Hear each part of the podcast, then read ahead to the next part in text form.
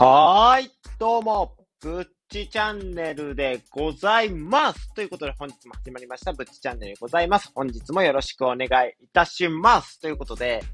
本日の小話の前に、昨日申し訳ございませんでした。せっかくね、その、1万回、行ったぞ言って、これからも頑張りますって言って、次の日なんやねんって。寝落ちしてなんやねんって。ダサすぎるやろと。自分に言ってやりたいでございますね。まあなんでそんなことになったかっていうと、今日がね、早出やでから、ちょっと今日仕事が終わるのは早いんですけども、その分、始まるのも早いわけですよ。で、始まるのが6時半からなんですよ。だから6時半までには出勤しないといけない。じゃあ起きる時間は必然的に、まあ、準備の時間とか出勤時間も考えたら必然的にですよ。まあ大体5時半とか5時50分になるわけですよ。ところがどっこい、それだけなら普通の人は結構職場の人は喜んでるんですよ。早出になるとね。まあなんでかっていうと、その早く帰れるから、早行って早く帰れるし、まあ業務内容も比較的そんなにきついわけじゃないので、意外と楽やから、まあ早出はみんな好きだよって言ってるんですけども、僕も業務内容自体やったらいいんですよ。で、ところがどっこいですよ。僕起きるの本当に嫌いなんですよ。早起きが本当に嫌い。もう本当に嫌いなんです。もう、これね、ここだけの話ね、ほん、ちょっとはね、これを言っちゃうと、あの、すごいね、やばいやつやな思われるんですけども、僕遅刻数回してるんですよ。本当に苦手すぎて朝起きが。早起きは最近ね、最近でこそ、本当にここ1年ぐらいですかね、ちょっといろいろ勉強しだして、まあ、寝る方法とか、その勉強しだしてまだマシにはなってきたんですけども、本当にひどくて昔とか、2、3年前とか、ほんまに数回ぐらい遅刻するぐらい本当に苦手なんですよ。こんな本当に何回も言うぐらい本当に苦手なんですよ。で、あの、あれですよ。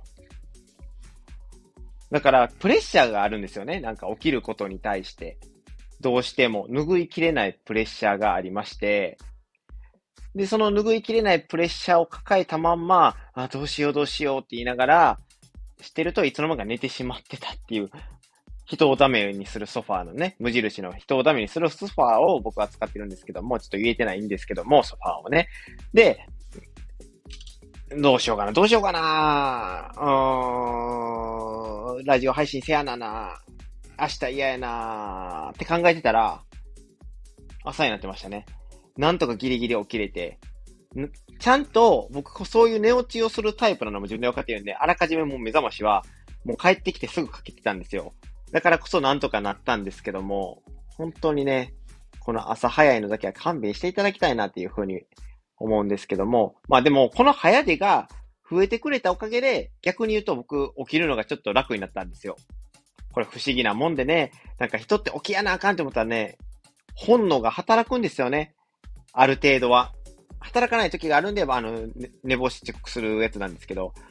だから、まあ、なんていうんですかね、朝が強くなった。で、日勤は僕は8時半からで、まあ大体8時過ぎぐらいには行くように、家を出るようにしてるので、それまで、その普通に起きようと思ったら7時でいいじゃないですか。けどそれがね、6時前とかに起きるようになったんですよ。それのおかげで。だからまあ悪いことばっかりではないのかなって思いつつなんですけども、やっぱりプレッシャーがあって、早出の前の日は、おちおち夜も眠れない。眠りすぎたんですけどね。おちおち、この配信を自由に、配信時間を考えて、ネタを考えてやってる時間がないとか思ってしまって、ちょっとあのね、あの、はい、言い訳でございます。はい、すいませんでした。っていう感じの、まあ、昨日から今日への僕の一日でございました。これ小話みたいになってますね。すいません。なんか、小話じゃないんです。こっからが小話なんです。すいません。もう言い訳コーナーが本当に楽しくて 言い訳するのが楽しいって何やねんっていう話なんですけども。っていうことで、本日の小話なんですけども、またもや、ありがとうございます。本当にありがとうございます。あの、1万回再生いったよっていう配信したじゃないですか。おとといにね。で、そっから、反響がすごくてですね、もうなんていうんですか、再生回数とかのその反響ではなくて、あの、コメントをすごいいただいてて、過去最高かな？いただいた数が、コメントの数がね、22ぐらい。僕が今42か44ぐらいなんですけど、半分は僕が返してるコメントなんで、その半分なんですけども、22ぐらいのコメントをいただいておりまして、こんなにコメントいただけるんやって思うぐらい、もうこれもみんなさんに支えていただいてもらっている証拠、日本語がおかしい証拠ですね、今のは。えー、そうなんですよ。もうこ、そんなにコメント来るんやと思って、おめでとうございますみたいな。で、あとはね、嬉しかったのが、もう勇気、勇気づけてられてますとか言ってくれてて、その配信聞いたら、継続することの大切さを知りましたとか、ありがとうございますって、そんなこと言っていただいて、けど、たまに俺休んでるんよなーって思いながら、でも継続は継続なんで、一応スタンド FM 自体はずっと継続してるわけない。まあ継続なのかなって思いつつ、まあでも皆さんに勇気とかそういう笑顔とか、まあ少しずつ与えられてってるんやなって思うと、すごいね、やりがい感じますよね。ありがたいですよね。で、一応、あの、皆さん、コメントくださった皆さんには、しっかりと、あの、コメント返信させていただいて、あの、ありがとうございますって言わせていただいています。本当に嬉しいですよね、コメントとかあんな来ると。もうね、将来ね、僕が人気者になってしまうとね、すべてのコメントがね、返せなくなってしまったりとかあって、あの、ね、そういうね、交流ができなくなるかもしれないんですけども、まだね、少ない今のうちはね、必死にね、リスナーさんの皆さんとコメントとかレターで交流を図っていきたいなっていうふうに思っておりますので、ぜひとも皆さん、僕にね、コメントとかね、くれるとありがたいのかなっていうふうに思ったりもしております。ということで、今回の小話は以上で、皆様コメントありがとうございました。ということでね、本日の本題に入らせていただくんですけども、本日の本題もね、読むだけで記憶が倍増する本の続きって言おうと思ったんですけども、けどもですよ。これ今机叩いた音ですよ。もうね、ちょっとあの、ラジオ感覚で本当にね、今日は話させていただこうかなって、自分の話をね、ちょっとさせていただこうかなっていうふうに思いまして、これはなんて言うんですかね、あの、話そうと思ったきっかけなんですけども、多分題名を見てもわからないようにしてるんですけども、今日のね、題名は、な、今ね、喋ってる内容で、その決めようかなって思ってるので、この、なんて言うんですか、今日は何話すんやろな、こいつっていうような感じなんですけども、まあね、昨日あった僕自身の出来事なんですけども、それをね、聞いていただけたらなっていうふうに思います。じゃあね、あの、普通にラジオ感覚でね、聞いていただけたらなっていうふうに思います。それではね、話していくんですけども、昨日ですよ。昨日、この仕事普通に行って帰ってきて早で嫌やなって思いながら、阪神の試合をちょっと見てたわけですよ。で、この大野雄大投手が、もうなんていうんですか、完全試合のペースでいってると、うわ、最悪やって。もう今日は絶対阪神に負けたわ、この流れ的に。こっちの投手も頑張ってるけど、ああ、もう無理なんやろうなーって。いや、あの流れには勝てんわって思ってたんですよ。その矢先に携帯がブルブルブルブルってかかってきて、なんや、知らん番号やな、思って。誰やって思ったら、あ、ちゃって、はい、もしもしって言うと、あ、俺やけどって言って、あ、お父さんかいなと思って。え、なんで電話番号？あれ？俺登録してるの？なんでお父さん出てこやんかったんやのっていう。まあまあ、結局は、その、なんか、会社用と個人用の携帯を持ち始めたって、個人用の携帯とか持ってたと思って、いつからそんななんかあの、二台持ちのちょっとチャラ男みたいなことしてんねんって思ってたんですけども、まあそこはあえて口には出す。あ、そうかって言って、おそうかそうか、おこれも登録しとくわな、携帯番号でって言って、まあお父さんその2で、とりあえずその携帯番号登録したんですけども、で、まあなんでかけてきたんやって、普段ね、めったにね、僕実家にも帰らないんですよ。もう半年に1回あるかないか、1年に1回あるかないかぐらいなんで、1年ほんまに1、2回帰るぐらいなので、電話がね、本当に3ヶ月に1回かかってくるようなペースなんですよ。感覚的に言うたらね。で、それで、この、あ珍しく、まあ、現状報告のあれかなって、現状報告っていうか、僕の、まあ、元気してるかっていう電話、遠回しですよ。お父さん、結構、厳しい厳格な人なんですよ。あの、僕がこうなので、意外と勘違いされるかもしれないんですけど、お父さんもなんかそういうおちゃらけ系かと思いきや、めちゃくちゃ厳しい人で、なんですか、もう昔の昭和のお父さんみたいなイメージしてもらったら、ほんまに厳しくて、低主関白タイプで、けど、仕事はきっちりして、もう僕みたいにね、遅刻なんかもしなくて、もう真面目、真面目一筋っていう感じで、けど、すごい考えとかしっかりしてて、尊敬できる僕の大好きなお父さんです。で、喋らしたら、結構面白かったりするんですよ。先に寄った時とかはね、結構饒舌になって、話し方とか真似してみたいなって、なんていうんですかね、気象転結がしっかりしてて、で、オチでドンと持ってくるタイプなんですよ。それが非常にうまくて、僕はお父さんの喋り方がもう好きやし、お父さん自体の、その、性格とかは厳しいけど、まあ、尊敬できるところも好きやし、まあ、お父さん大好きっ子なんですよ。で、このお父さんから、まあ、いつもやったら、その3ヶ月に1回ぐらいで、お前、生きてんのかみたいな。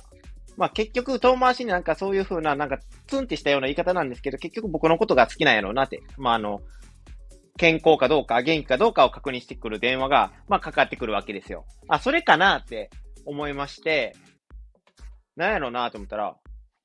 なんか、お前の部屋の机の部品どこ行ったみたいな言われて、え、机の部屋の部、え、じゃあ、俺の部屋の机の部品って何？みたいな思って、え、俺机なんか、あの、ちっこいやつしか使ってないから、わからんねんけど、あ、そうか、みたいな感じで、意味わからん電話がかかってきまして、なんや、俺の部屋に他に机なんかあったかなと思って。まあでも、実際僕の部屋って、ほんま元々は使ってなかった物置部屋みたいなところを、一部スペースを使えるようにして、もう本当に勉強部屋みたいにしてた感じなんで、いろんなものが転がってたんですよ。僕の実家って。だから、その、わけのわからん、その机みたいなのも多分あったかもしれないんですよ。でも僕らは、その、使ってないものは本当に知らないものなので、なんやろうなーって思いながら、みんなあったっけ？って思いながら、まあ聞いてたわけですよ。え、ないわ、ごめん、知らんわ、みたいな感じでね。じゃあ、この、あ、そうか、わかったって。じゃあ、またな、みたいな言おうと思ったら、言おうとしてたんですよ、お父さんがね。ああ、いや、待て待て待て待てって思って、いつも、その、なんですか、電話かけてきたときは僕も、その健康状態、やっぱりもうお父さんも50を超えてますので、まあいつどうなってもおかしくはないじゃないですか。結構ヘビースモーカーやし、もうね、いつ病気してもおかしくないから、その、定期的な健康診断の結果とか、まあ見せてもらったりとか、家帰った時にはね。で、あとはその電話とかでも最後に大丈夫か？健康には気をつけてるか？みたいな感じで、お大丈夫や。脂肪がちょっと高いだけや。みたいな感じで。ああ、そうかそうか、みたいな。うん。もう脂肪はしゃあないね、みたいな感じで。ああ、そうやな、みたいな。酒も飲むしな、みたいな感じで、まあそういう話を繰り広げるわけですよ。で、まあね、いつものごとく、ああ、なんもないよ、元気やで、って